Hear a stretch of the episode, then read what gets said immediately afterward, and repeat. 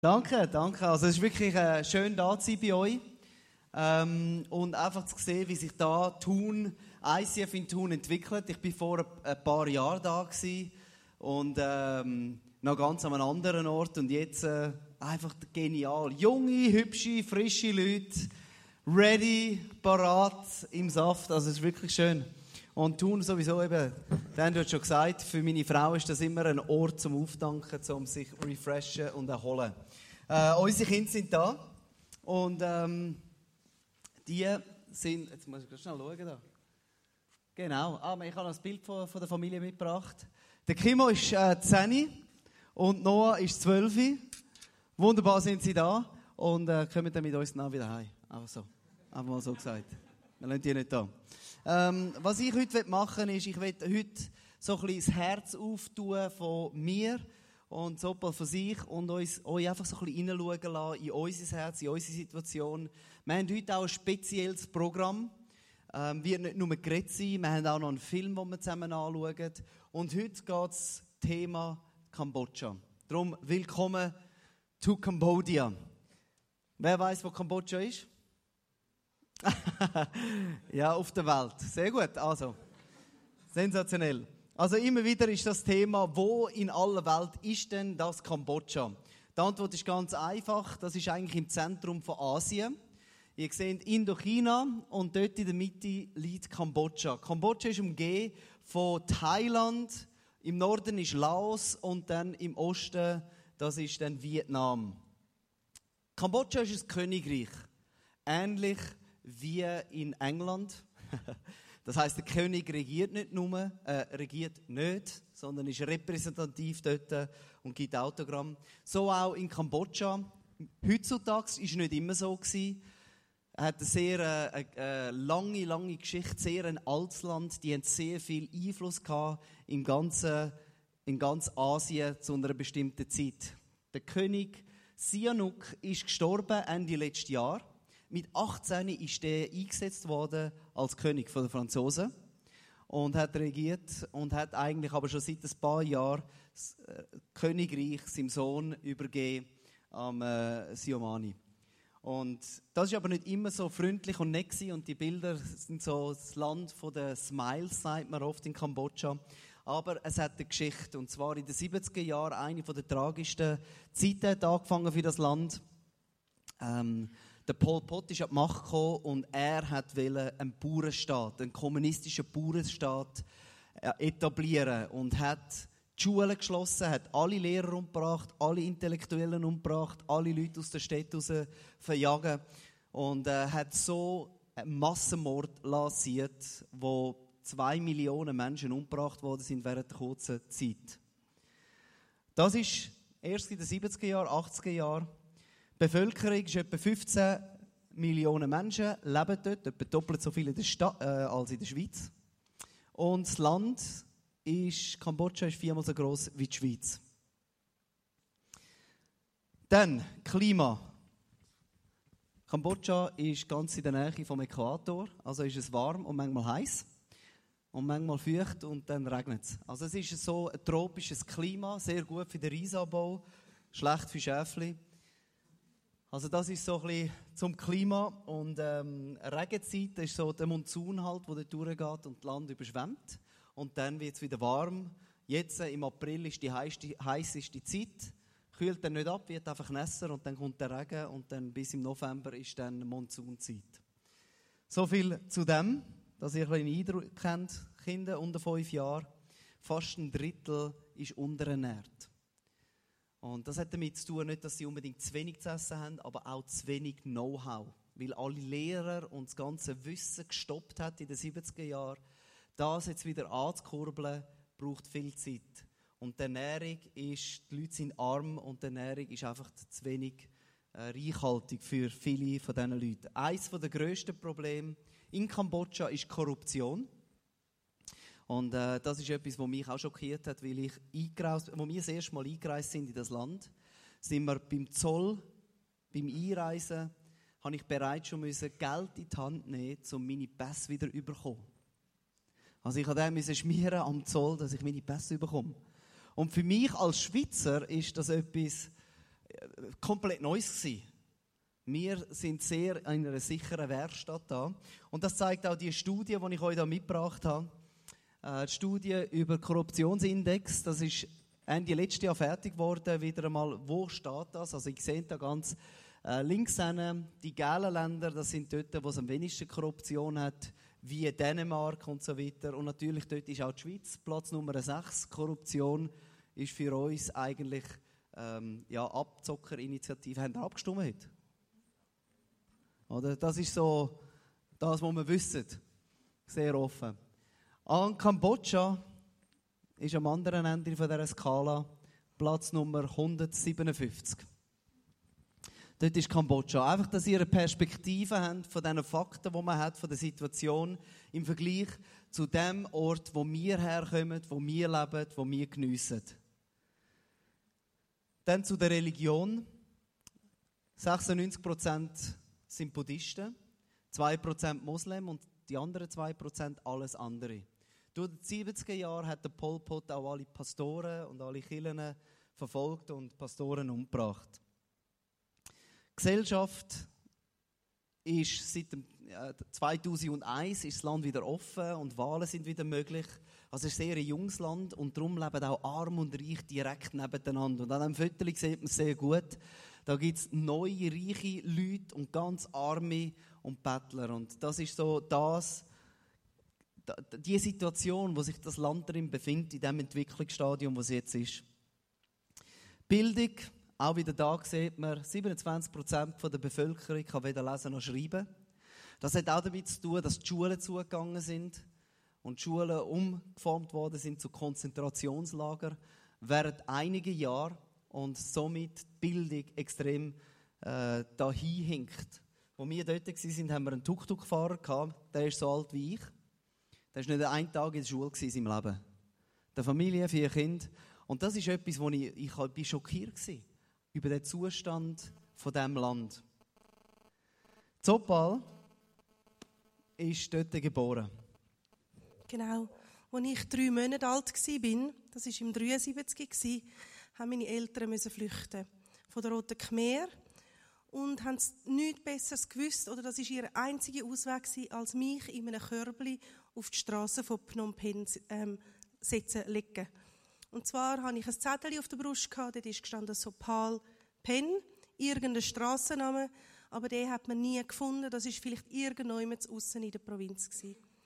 Zu dieser Zeit hat eine Schweizer Krankenschwester im Rotkreuzspital geschafft, hat mich auf der Straße gefunden, ausgehungert, krank, eine Lungenentzündung gehabt, brüllt und hat mich innen ins Spital genommen, hat mich aufpäppelt, hat mir Medizin gegeben und hat sich um mich gesorgt.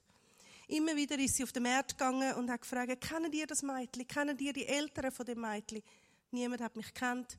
Alle haben wahrscheinlich, sind am Flüchten gewesen, weil ja der Pol Pot alle vertrieben hat aus Phnom Penh raus. Die Zeit ist immer knapper geworden, der Krieg ist immer schlimmer geworden. Jetzt haben wir Leute getroffen und die haben gesagt, du, im 73 war es so schlimm gewesen, da in Phnom Penh, da hast du einfach nur noch raus. Sie hat dann ganz, ihre ganze Courage zusammengenommen, hat gesagt, also gut, ich suche einen Eltern für das Mädchen. Hat er einer Schweizer Freundin geschrieben, willst du ein Mädchen adoptieren? Mit schwarzen, glatten Haaren, wo immer lächeln tut. Sie haben gesagt, ja, unbedingt. Sie haben selber kein Kind können bekommen. Dann, neun Monate später, hat mis, also die Krankenschwester mich in die Schweiz gebracht, zu Schweizer Eltern. Anfangs 74 bin ich adoptiert worden von diesen Eltern. Ich hatte eine super Jugend, super Zeit. Sie haben mir immer schon gesagt, dass ich adoptiert bin. Bin ich auch ein bisschen dunkler als die meisten da drinnen. Das liegt nicht, weil ich schon lange nicht mehr geduscht habe. Ah ja, genau. Und, sorry, ich habe Gotti gefragt, hey Gotti, warum hast du das gemacht? Die Krankenschwester ist mein Gotti geworden. Warum hast du das gemacht für mich? Und sie hat geantwortet, es gibt keinen Tropfen auf einen heißen Stein denn ohne Tropfen gibt es kein Meer. Und ich staune einfach ab dieser Frau, ab dieser Courage, die sie hatte. Sie ist im letzten Drücken aus dem Land rausgekommen. Ich war eine der letzten Kinder, die von dem Land flüchten konnten. Nachher hat man es gefangen genommen, in die Schulhäuser hineingesteckt. Und ähm, einfach die Courage, die sie hatte und dass sie gesagt hat, hey, das hat sich gelohnt, für dich allein mein Leben aufs Spiel setzen. Mit 30 ich ständig mal wieder mal auf Reisen gsi. Ich habe ein Buch gelesen über das Land, über das Volk. Und da ist mir das erste Mal einfach so eingefahren, hey, ich möchte das Land kennenlernen. Ich bin 30 Jahre hier in der Schweiz habe mein Land nie kennengelernt, habe nie Kambodschaner getroffen und habe wirklich gesagt am Ende, komm, lass uns auf Kambodscha gehen mit unseren Kindern. Ich würde gerne das Land und die Leute kennenlernen. Und das haben wir dann tatsächlich auch gemacht. Also wir haben uns äh, versucht, so gut wie möglich vorzubereiten auf äh, die Reise. Und ähm, für uns ist klar gewesen, jedes Mal, wenn wir so gehört haben von Asien, da haben wir gewusst, da gibt es Mucke, die stechen da, dann stirbt man. Oder er hat eine schlimme Krankheit und das ist dann etwas wo wir gesagt haben, das wollen wir eigentlich nicht erleben. Wir wollen eigentlich einfach dort hingehen und das Land ein bisschen kennenlernen, Geschichte und Menschen. Und sind dann auch zum, zum Arzt gegangen und gesagt, wir brauchen alle Spritzen, die wir haben, oder? Tun uns äh, infizieren gegen, oder nicht infizieren, desinfizieren. Impfen, impfen. Impfen gegen alles. Einmal alles bitte. Da sind wir rausgelaufen und beide Arme sind einfach nur runtergegangen. Zwei Tage lang kein Glas können lupfen, aber wir sind geimpft also die Mucken können kommen. Wir haben ja keine Ahnung gehabt, oder? Wie das dort unten zu und her geht. Sind dann runtergeflogen, gelandet, auf dieser kleinen Rollbahn aus dem Flugzeug raus. Und dann laufst du so zum Terminal, weil da kein Bus und so. Da laufst du zum Terminal und ich schaue Zoppal an und Zoppal brüllt einfach nur, was das Zeug hält. Und ich fange auch an und unsere Kinder an der Hand und, und wir brüllen, die ganze Familie laufen dort an und Zoppal hat das so, so empfunden, wie es ist heimgekommen. Mal da, wo sie hergekommen ist, wo sie gerettet worden ist davon. Da kommt sie jetzt wieder zurück und auf den Boden wo sie eigentlich ursprünglich herkommt. Ein so ein emotioneller Moment war, dort an diesem Flughafen. Und äh, wir haben dann auch uns informiert über Kollegen, die dort leben. Könnt ihr ein Gasthaus für uns organisieren? Weil wir haben ja keine Ahnung und wir wollen ja nicht bei der Schlange übernachten. Und haben die das gemacht für uns? Und das Gasthaus, mega herzig, hat uns auch geschrieben, kein Problem, ihr werdet abgeholt. Wir haben ein Taxi organisiert, das im Flughafen holt. Das Taxi war auch tatsächlich dort. Gewesen. Ähm, es hat so ausgesehen. Ich zeige euch das. Ein Tuk-Tuk, wir hatten nur drei Koffer und vier Personen, ist schon relativ viel für so ein Tuk-Tuk, aber eins war klar, gewesen, wir haben uns gefreut. Das Foto habe ich gemacht, wo wir dort losgefahren sind. Nach etwa, was sind wir gereist, etwa fast 30 Stunden sind wir unterwegs gewesen, von Zürich bis dorthin. Und wir sind so glücklich gewesen, überstrahlend an dem Land anzukommen, wo, wo unsere Wurzeln sind. Wir sind dann äh, viele Hilfswerke anschauen für Kinder, weil uns hat interessiert, wenn jetzt Zoppel nicht in die Schweiz gekommen wäre, was wäre dann passiert? Als Waisenkind in Kambodscha überlebt man nicht lang. Und speziell in der Zeit, wo sie geboren worden ist, hat man Glück gehabt, wenn man irgendwann einmal in ein Waisenheim gekommen ist. Und dann als Mädchen mit 9 in Prostitution und vor 18 in Tod. Das ist so einfach die Realität von dieser Geschichte, von diesem Land. Und uns jetzt fasziniert zu sehen, was passiert dort mit Kindern. Und wo wir dann wieder heimgekommen sind, haben wir gewusst, wir können nicht einfach so weitermachen wie bis jetzt. Und haben gesagt, was können wir machen?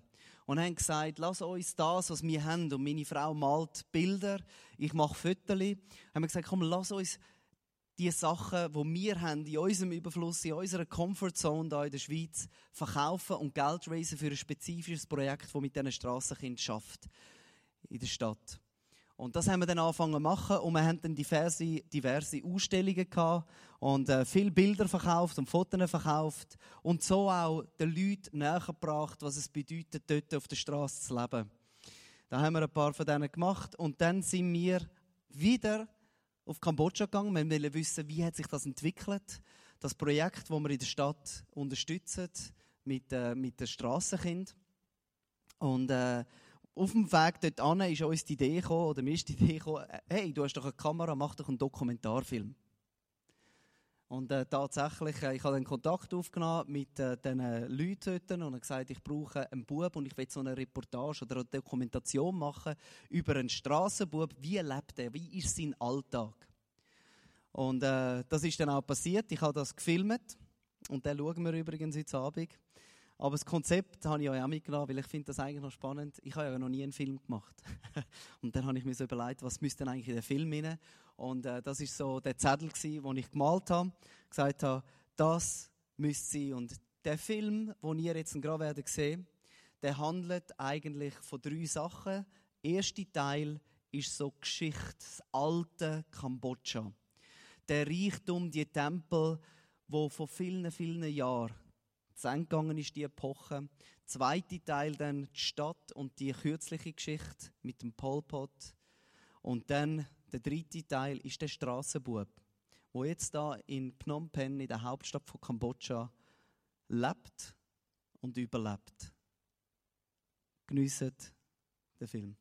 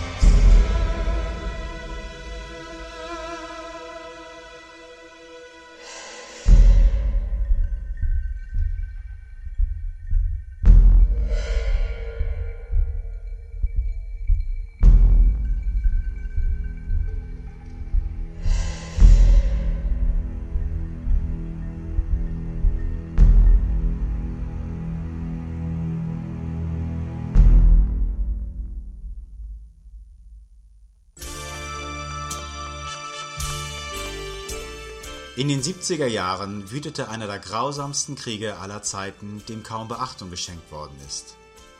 Die Rote Khmer ermordeten in wenigen Jahren rund zwei Millionen Menschen. Das Land war gezeichnet von Hoffnungslosigkeit und Verzweiflung.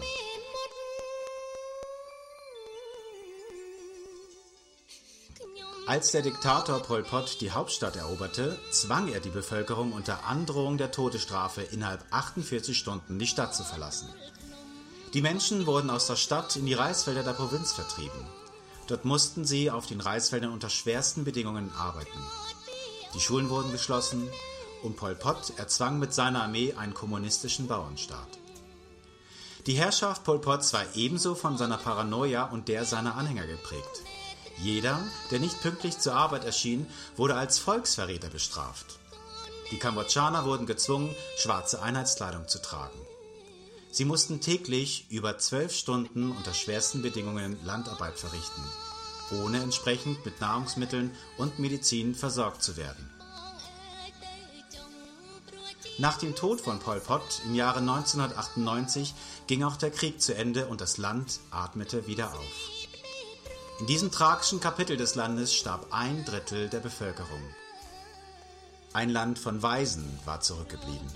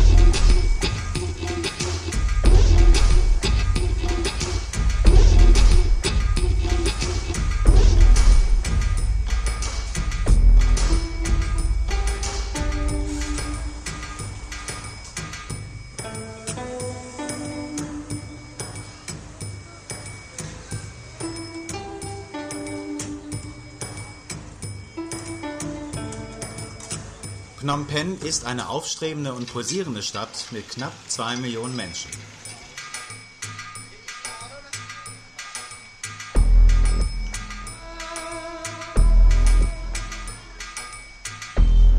Nachdem die verlassene Stadt nur langsam wieder belebt wurde, leben hier arm und reich unmittelbar nebeneinander.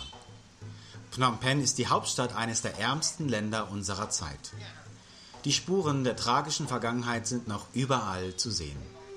Die Geschichte hat dieses Land und ihre Bewohner gezeichnet.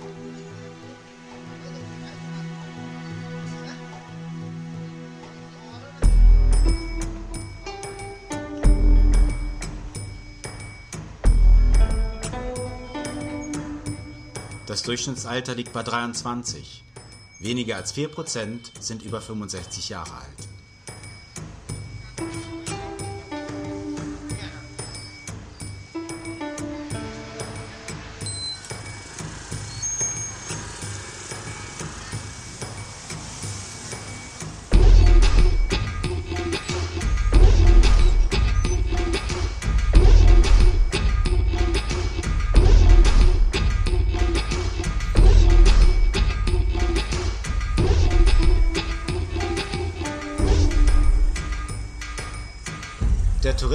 Kommt nur langsam in die Gänge.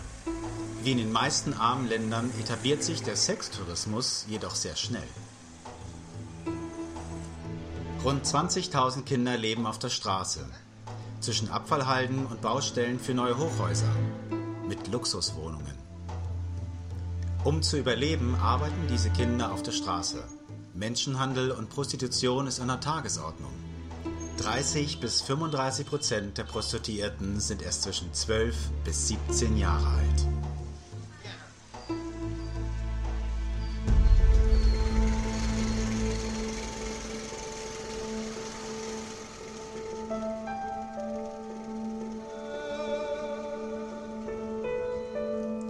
Die Stadt hat viele Schattenseiten.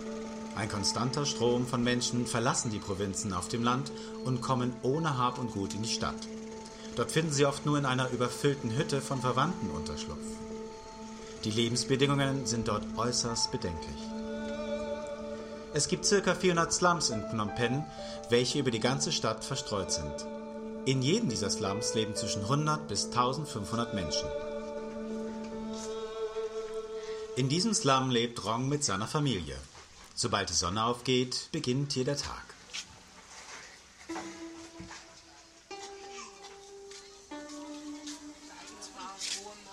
Rong ist etwa 13 Jahre alt. Wie alt Rong genau ist, weiß niemand. Denn seine Mutter kann sich nicht mehr an den Tag seiner Geburt erinnern. Vor circa zwei Jahren ist er mit seiner Mutter und seinen Geschwistern in diesem Slum angekommen. Als sie noch in der Provinz lebten, hat sein Vater eines Tages eine andere Frau mit nach Hause gebracht. So wurden Rongs Mutter mit ihm und seinen Geschwistern kurzerhand von seinem Vater herausgeschmissen. Nun wohnen sie in dieser Hütte und kämpfen täglich ums Überleben.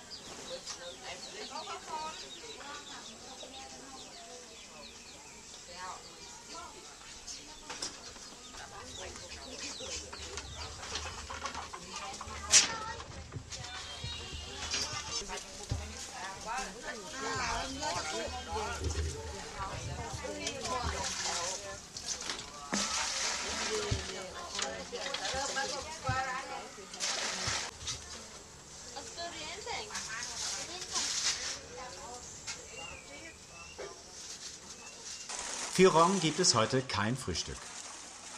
Der am Vorabend gesammelte Abfall wird ausgepackt und sortiert. Es werden Kartons, PET und Aluminium voneinander getrennt.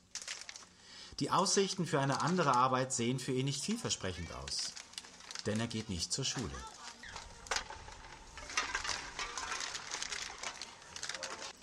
Seine Nachbarn sind auch Abfallsammler und so wird es wahrscheinlich auch bleiben. Einmal die Woche verkauft Rongs Mutter den recycelbaren Abfall an einen Händler, der ihr ein paar Dollar dafür gibt. Ohne Rongs Arbeit könnte sie die Miete für ihre kleine Hütte nicht bezahlen.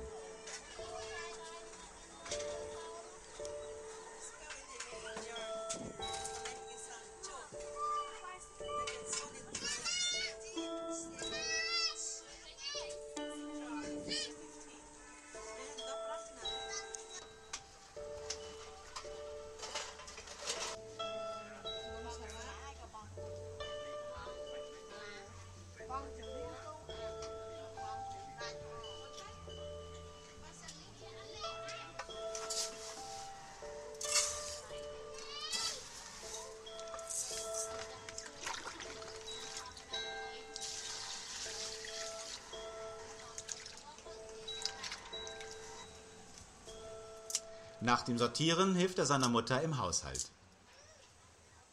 Für die Familie gibt es ein bis zwei Mahlzeiten jeden Tag. Sie bestehen aus einfachem Reis und etwas Fischsoße. Die Geschwister sind in der Schule und kommen erst am Nachmittag wieder nach Hause. Rong darf nicht zur Schule. Seine Mutter hat es ihm verboten. Er muss jeden Tag Abfall sammeln, denn sonst wäre das Überleben für die Familie gefährdet.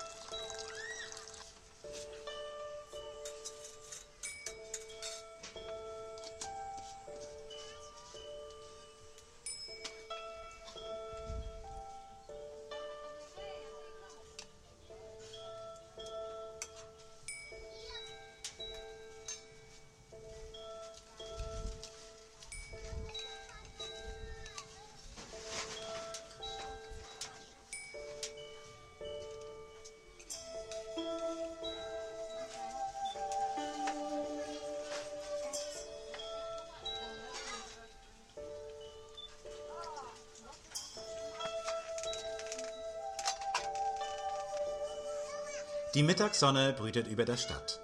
Das ist der beste Moment für eine Siesta. Denn der Tag ist für ihn noch sehr lange.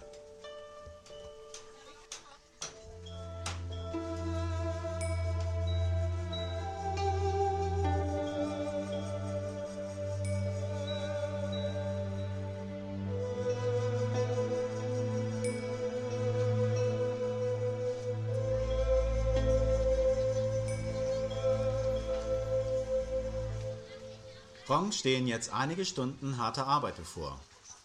Die Temperaturen betragen immer noch 35 Grad. In den nächsten Stunden durchstreift er die Straßen um den Marktplatz.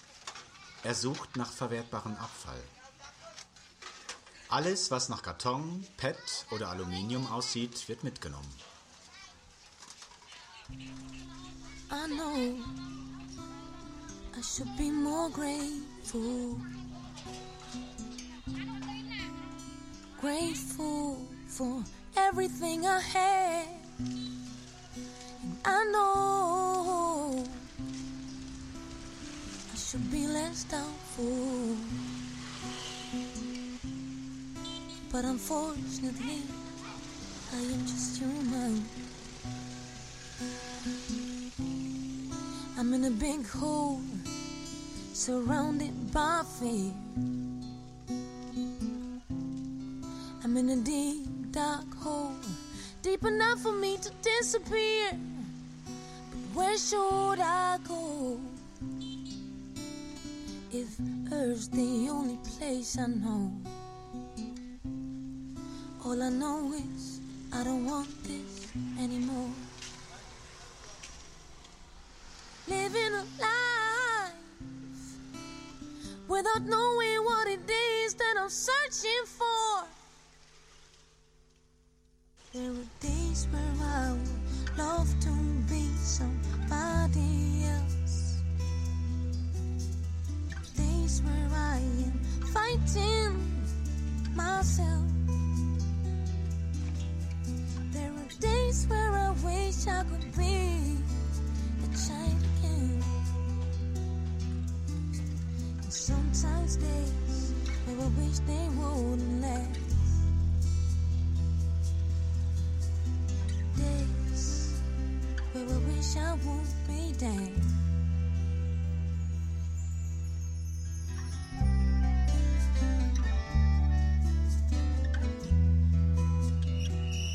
Die Abfallsammler zählen zur untersten Stufe der Gesellschaft.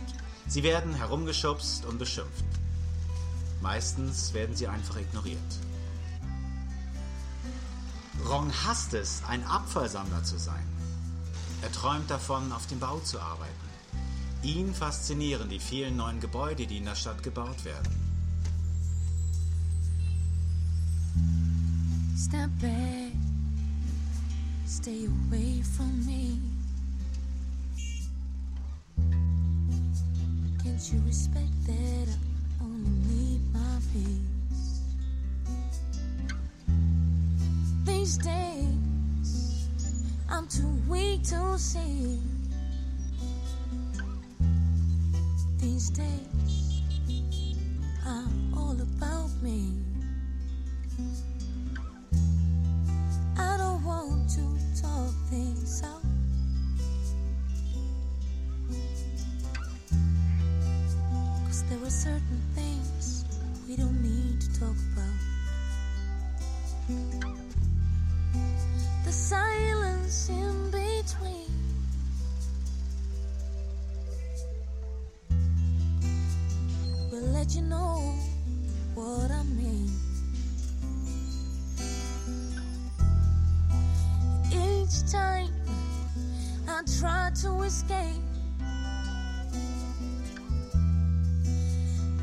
To God not to let me mm.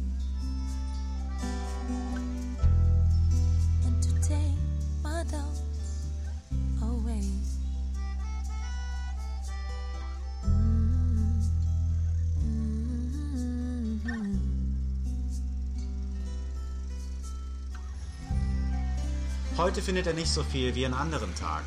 Die Füße tun ihm weh. Sein kleiner Bruder wurde losgeschickt, um ihm zu helfen. Rong weiß, dass er den Wagen voll machen muss, bevor er wieder zurück nach Hause kommen darf.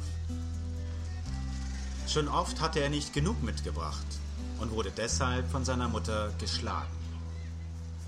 Obwohl sie schon sehr müde sind, bleiben sie noch lange auf der Straße. There are days where I would love to be somebody Where I am fighting myself. There are days where I wish I could be child again. Sometimes days I wish they wouldn't last. days I wish I would Mitten in der Nacht kommen sie zur Hütte zurück. Trotz halbleerem Wagen.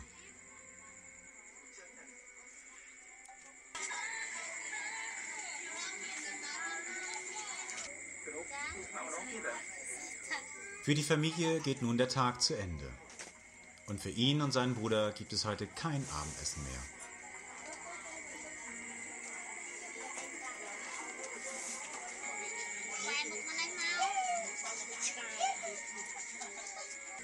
Rong möchte wie seine Geschwister zur Schule gehen. Jedoch muss er jeden Tag Müll sammeln, um so den Lebensunterhalt für seine Familie zu sichern. Mit seiner Arbeit muss er pro Tag einen Dollar verdienen. Wenn seine Familie diesen einen Dollar pro Tag hätte, könnte er wie jedes andere Kind zur Schule gehen.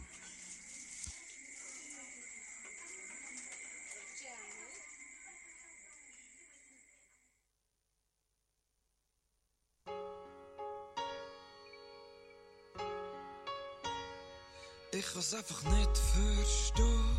Wie kann man auf die Jüngsten los? Die, wo am schwächsten sind.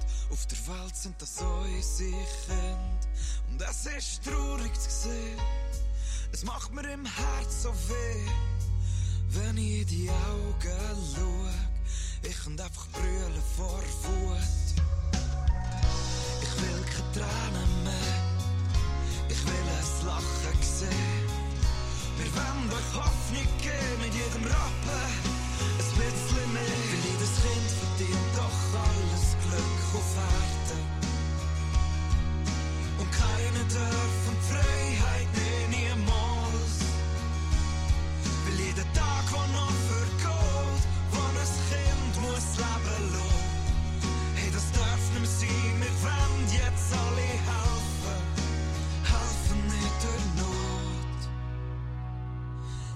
Krieg geht mal vorbei.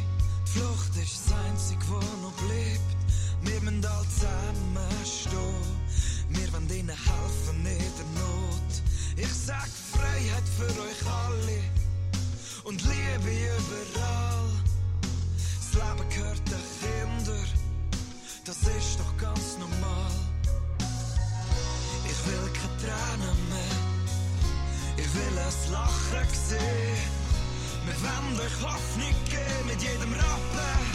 Ein bisschen mehr. Jedes Kind verdient doch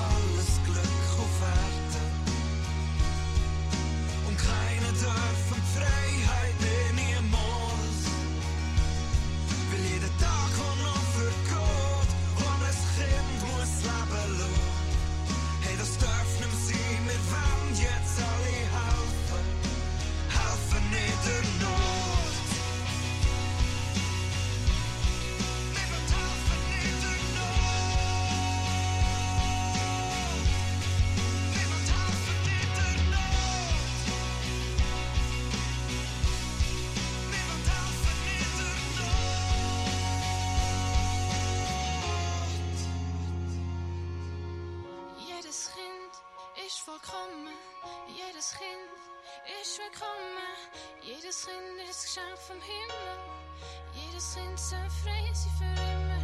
Jedes Kind ist vollkommen, jedes Kind ist willkommen, jedes Kind ist Geschenk vom Himmel, jedes Kind soll frei sein für immer.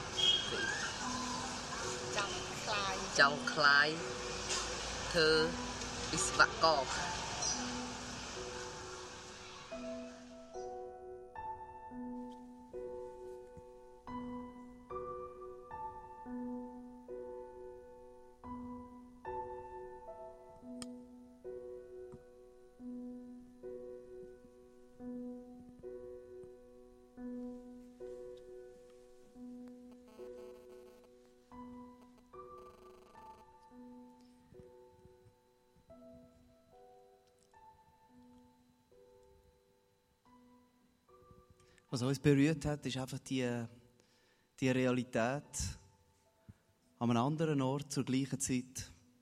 Und das Leben, das wir haben, da sicher beständig. Und wo wir uns so bewusst worden sind, während dem Film machen, letzten Sommer, haben wir uns gefragt, ja, was jetzt? Was jetzt? Was machen wir mit unserer Zeit, mit unserem Leben? Und seit einigen Jahren ähm, ist es so, dass ich mich persönlich immer wieder frage, was ist der nächste Schritt? Was ist das, was Gott für uns vorbereitet hat als nächstes? Von ganz am Anfang vom ICF, wo wir zu achten in einer Stube sind, bin ich mit dabei gewesen und ich habe es geliebt, die Kirche zu bauen. Jugendarbeit gemacht, zehn Jahre lang, seit den letzten fünf Jahren miterlebt, wie neue Kirchen entstehen, überall, in anderen Ländern, in anderen Städten. Und immer irgendwo habe ich gemerkt, Gott sagt, du persönlich, was ist das Nächste für dich? Und immer wieder habe ich mir so gesagt, Gott, ja, ich bin auch, ich bin, bereit, wieder mal ein neues ICF zu starten. Und äh, habe jemand mal mit der Soppel darüber geredet, habe gesagt, wie wäre das, oder in Kalifornien am Strand bei den Palmen und den Bikinis, das wäre doch perfekt. Und Soppel hat eigentlich nichts von dem wissen. Sie hat so eine To-Do-Liste und Kirche gründen ist nicht drauf. Und sie hat mir immer klar gemacht, das geht gar nicht. Und äh, ich bin dann immer wieder gewusst, Gott, wenn du das möchtest, dann musst du helfen, dann musst du das in die Wege leiten. Vor einem Jahr, im Januar vor einem Jahr, bin ich ins ICF gekommen und wie wir das haben im ICF Zürich, am ersten Sonntag im Jahr, läuft man durch und dann nachher kann man so ein Losungszettel nehmen. Kennen die das? Machen die auch vielleicht, oder? Ich bin grundsätzlich nicht so ein Fan von Bibellotterie, aber ich, wie jedes Jahr habe ich dort so ein Zettel genommen und in den Sack da und während der Worship nehme ich das führen. Und das ist das Zettel. Christus spricht, siehe, ich mache alles neu.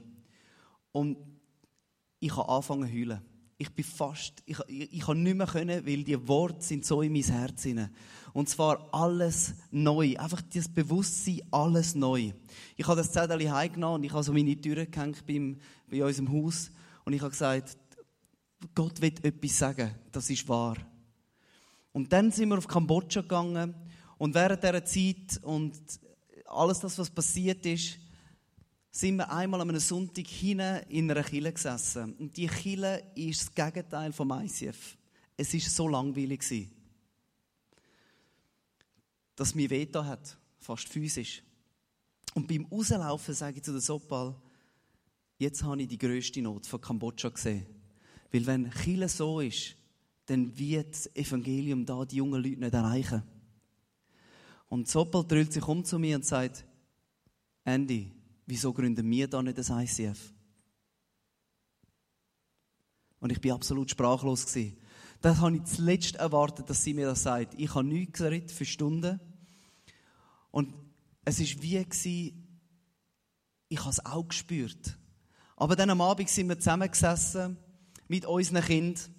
Und ich habe unsere Kinder äh, gefragt, wie wäre es, wenn wir da in Kambodscha würden das ICF gründen Ich habe nicht gewusst, wie die Reaktion ist, aber sie sind explodiert vor Freude. Und nach fünf Minuten haben sie gestritten, wer den Kinderexpress darf leiten Und Soppel und ich, wir schauen uns an und sagen, oh nein, was heisst jetzt das? Und so das Puzzle ist langsam zusammengekommen. Wir haben gesehen, was da auf uns zukommt. Und wir haben gewusst, es hat Konsequenzen. Was bedeutet das für uns? Uns ist klar geworden, wir leben hier in der Schweiz in so einer Komfortzone. Wir wissen, was wir haben, was wir können, was wir tun, was wir nicht tun, wie wir es machen wollen. Wir sind sicher. Das Jahr werden wir 40. Wir haben da uns etabliert. Wir haben einen Standard. Wir haben es gut. Wir sind da für unsere Kinder. Wir haben eine gute Familie. Und Gott sagt, Andy, dein Leben ist noch nicht fertig. Und so unsere Familie, unser Leben ist noch nicht fertig. Der nächste Schritt bedeutet wieder ein Neuanfang. Bedeutet, in eine Panikzone hineinzukommen, damit es nachher eine neue Wachstumszone gibt. Nicht unbedingt für uns, aber für andere. Aber auch wir wachsen da dadurch. Und äh, ich will dich fragen, Sopa, was bedeutet für dich so eine Panikzone jetzt im Moment? Ja, ich möchte euch erzählen von meiner Panikzone. Als Mutter fragt man sich nach so Entscheidungen immer, machst du wirklich das Beste für deine Kinder? Oder bist du jetzt nicht rein egoistisch, du willst da ein Kille gründen, der Andy und du, ihr könnt das. Und was ist mit den Kindern? Angst, Zweifel, Panik kommt auf. Verbaue ich nicht die Zukunft der Kinder? Die Noah ist jetzt in der sechsten Klasse, kommt ab dem Sommer in die Oberstufe, macht nächsten Montag noch Gimmi-Prüfung. Verbaue ich sie ihr nicht einfach? Dann ist die ganze Schule wird in Englisch sein, International School. Der Kimmel schaut zwar Star Wars in Englisch, aber ich weiß nicht, ob einfach Bilder mehr zu ihm reden als wirklich die Sprache. Und da kommen einfach ähm, Ängste und Gedanken immer mehr auf. Und ich denke, hey, da komme ich Panik über, da kann ich nächtelang nicht schlafen. Also eine zweite Panik, die ich habe, ist meine Eltern. Ich habe euch erzählt, ich bin äh, adoptiert worden, bin ein Einzelkind geblieben. Meine Eltern haben das Beste für mich immer wollen und auch immer gemacht. Wir sind nach diesen Sommerferien zu meinen Eltern heim und haben gesagt, Mami, Papi, der Andy und ich, wir würden gerne auf Kambodscha ziehen. Das Mami hat die Welt nicht mehr verstanden, hat nur noch argumentiert. Nach dem Argumentieren ist sie ins Brüllen rein. Der Papi war sprachlos, das gibt es auch sehr, sehr selten. Die Mami hat gesagt, ich komme euch nie besuchen, ich bin zu alt, ich kann das nicht mehr, es ist zu heiß, es ist viel zu weit. Da kommt eine Panik auf, da kommt eine Angst auf. Da kommen Zweifel auf. Im Auto, wo wir heimgefahren sind, habe ich gesagt, Andy, jetzt habe ich gerade meinen Eltern das Herz gebrochen. Ihr sind alle Kinder von irgendjemandem und ich wüsste, wenn die Mutter und der Vater brüllen, dann ist es nicht mehr easy. Und ich habe genau gewusst, in dem Moment habe ich meinen Eltern das Herz gebrochen. Bis zum heutigen Zeitpunkt verstehen sie nicht, warum das wir gehen. Helfen können doch alle anderen, warum gerade ihr? Ihr habt doch ein Haus, ihr habt doch Kinder, sind doch nicht so egoistisch. Und ich merke, in all dem hinein, das lähmt mich. Zweifel, Angst in einer Panikzone lähmt mich. Und ähm, in dieser in der Lähmzustand konnte ich nichts machen für Kambodscha. Ich konnte nicht vorbereiten. Ein Telefon war schon schwierig. Und ähm, bin dann auf einen Bibelvers gestoßen, nicht ganz Lotterie wie beim Andy, aber ähnlich. Sei stark und sei mutig. Lass dir keine Angst einjagen. Lass dich nicht einschüchtern. Denn Jahwe, dein Gott, ist bei mir. Bei dir, wo immer du auch bist. So cool, die Zuspruch, hey, wo immer du bist, in der Schweiz, in Kambodscha, überall ist Gott mit dir. Bis mutig, bis entschlossen, lass dich nicht einschüchtern. Die Zweifel, die Gedanken, die Angst, lass dich nicht einschüchtern. Ich bin mit dir. Und ähm, wie der Andy es schon erwähnt hat, und ich male. Und ich habe dann so ein den Zuspruch für mich umgesetzt so in meiner Sprache, wie ich das wird formulieren. I am strong. I am kind, smart, hilarious, lovable, enough. Ich bin stark, freundlich, intelligent, hilarious, lustig, lovable, liebenswürdig und genug.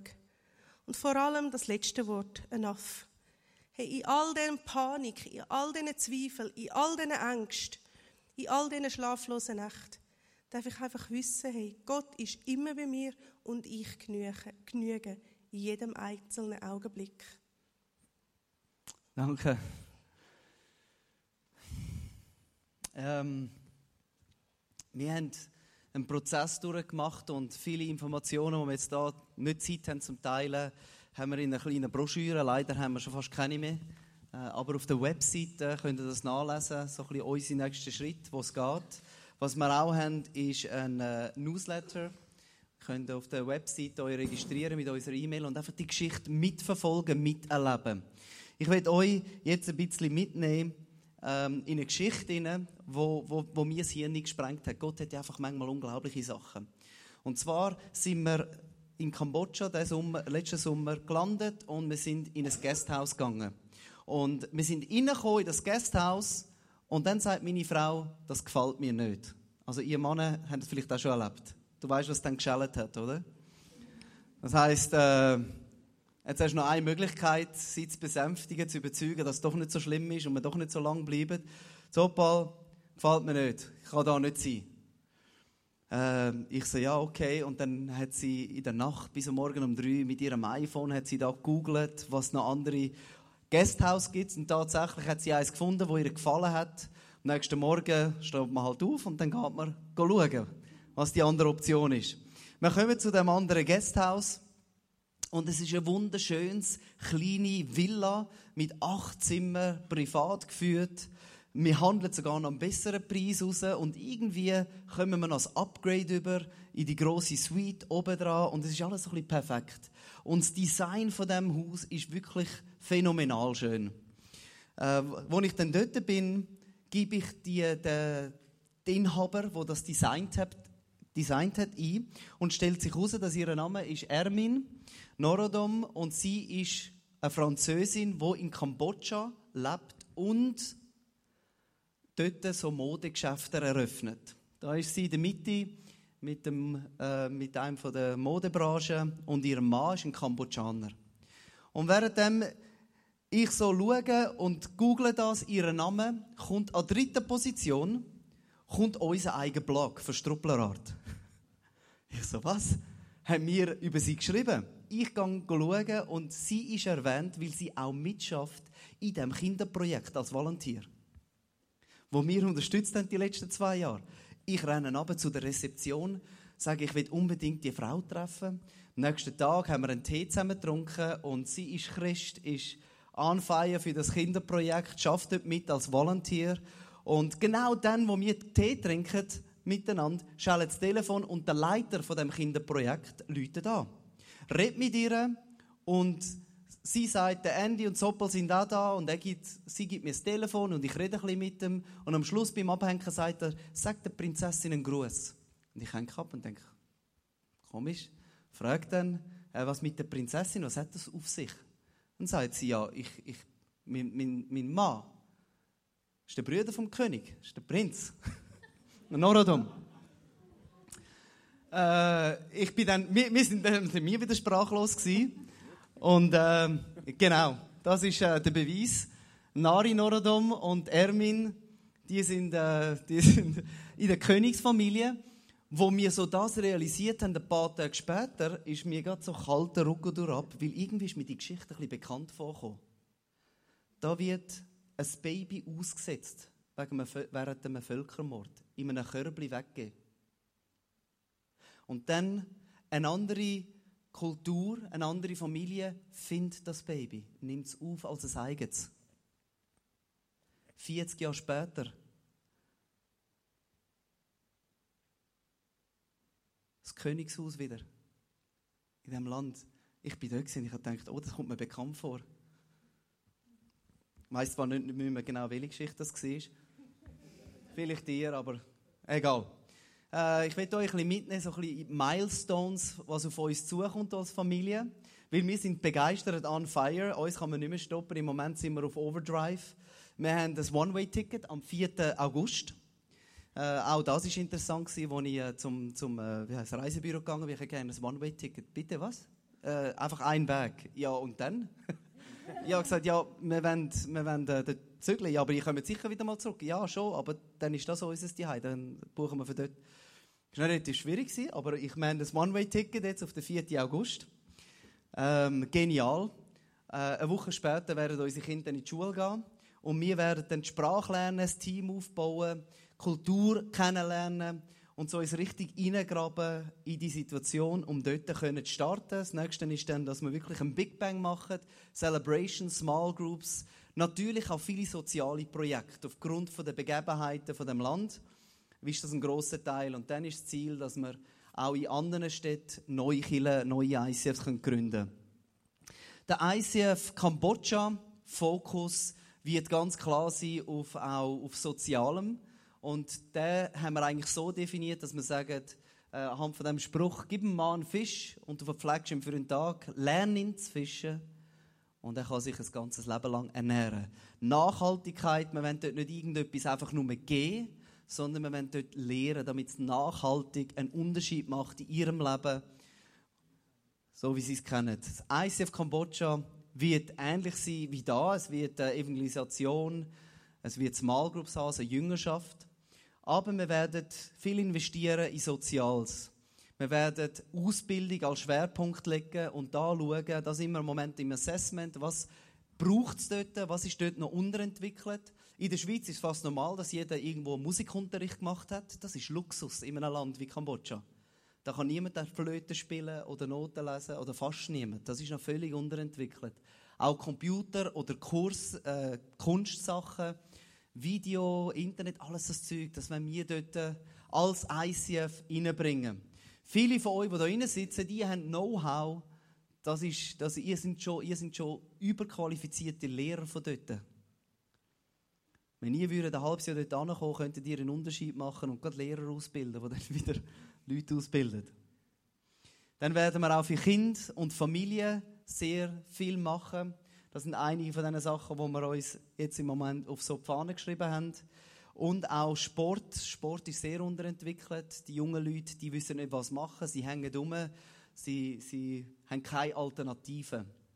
Das sind so ein bisschen die Sachen. Und wenn man das so ein bisschen alles zusammenfasst, dann reden wir nicht nur von einer Kille, sondern eben von einem wie einem Hauptcenter, so einem Hoffnungszentrum. Ein Ort, wo die Leute hinkommen können und sie erleben Gott auf ganz verschiedene Arten und ihnen wird geholfen auf allen Ebenen. Und das ist eine kleine Zeichnung, die jemand gemacht hat, der das gehört hat. So eine, ein ganzes Stück Land, wo Sport gemacht wird, wo Kinderspielplätze sind, wo wo es Bühnen gibt, wo es Celebrations gibt, wo es ein Ausbildungszentrum hat. Das ist ein bisschen das, wie wir träumen davon, dort unten können einen Unterschied zu machen mit Jesus auf dem Zentrum, mit dem, was er uns gegeben hat. Da. Und ich hoffe, dass man irgendwann mal du selber kannst sagen, I was here. Und wir sind im Moment da, wo wir sagen, okay, wir wollen investieren, wir gehen voraus, aber wir können das unmöglich alleine machen. Wir brauchen Unterstützung, Leute, die mit uns diesen Weg gehen. Ich will schließen mit einem Zitat von der Beyoncé, die Sängerin, und die hat ein inspirierendes Lied geschrieben, das ich euch zeigen zum Schluss. Und in dem Text geht es um Folgendes. Wenn ich diese Welt verlassen, wenn ich diese Welt verlasse, möchte ich nichts bereuen aber etwas Unvergessliches hinterlassen. Ich war hier, ich habe gelebt, ich habe geliebt.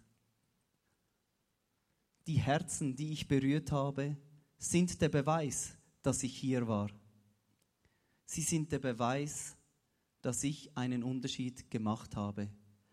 I was here. Lasst euch für den Moment einfach so inspirieren von dem Text, von dem Song und fragt euch, für was bist du auf dieser Welt jetzt gerade?